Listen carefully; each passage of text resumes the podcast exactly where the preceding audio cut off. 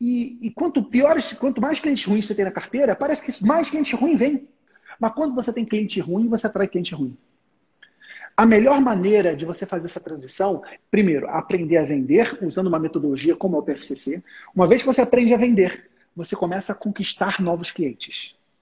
E aí, quando você conquista novos clientes, você já traz esses novos clientes, Adilson, dentro de um novo padrão de contabilidade. Uma contabilidade mais digital, em que não existe papel. Até que você vê que no meu escritório não tem papel, praticamente. Uma contabilidade mais consultiva, em que o cliente respeita a tua opinião, em que o cliente pede a sua opinião, espera a tua orientação. E quando você pega esse cliente novo, e aí vem a sacada, que dói, tá? Pra gente também dói. É você começar a demitir os clientes ruins. Eles não vão sair espontaneamente, cara. Cliente ruim, ele está acomodado. E uma vez que você passa a ter uma carteira de clientes com mais clientes bons, digamos assim, é, da mesma forma que o cliente ruim vibra e, e atrai cliente ruim, o cliente bom também vibra e atrai cliente bom. É aquele é, cliente bom que te indica outro empresário, é aquele cliente bom que vai falar, pô, esse segmento aqui eu entendo, e você começa a trazer mais clientes bons.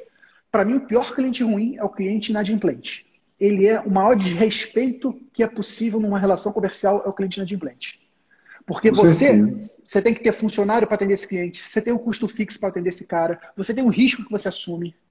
O cara combinou com você de te pagar, não está te fazendo nenhum favor. Você tem um contrato, porra.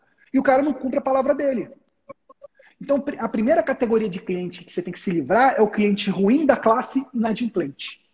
É claro que existem situações, como a gente está vivendo hoje, que são conjunturais. Aí você pode abrir uma exceção ou outra. Para cada cliente uhum. novo que você conquista, você tem uma meta: demitir um cliente ruim.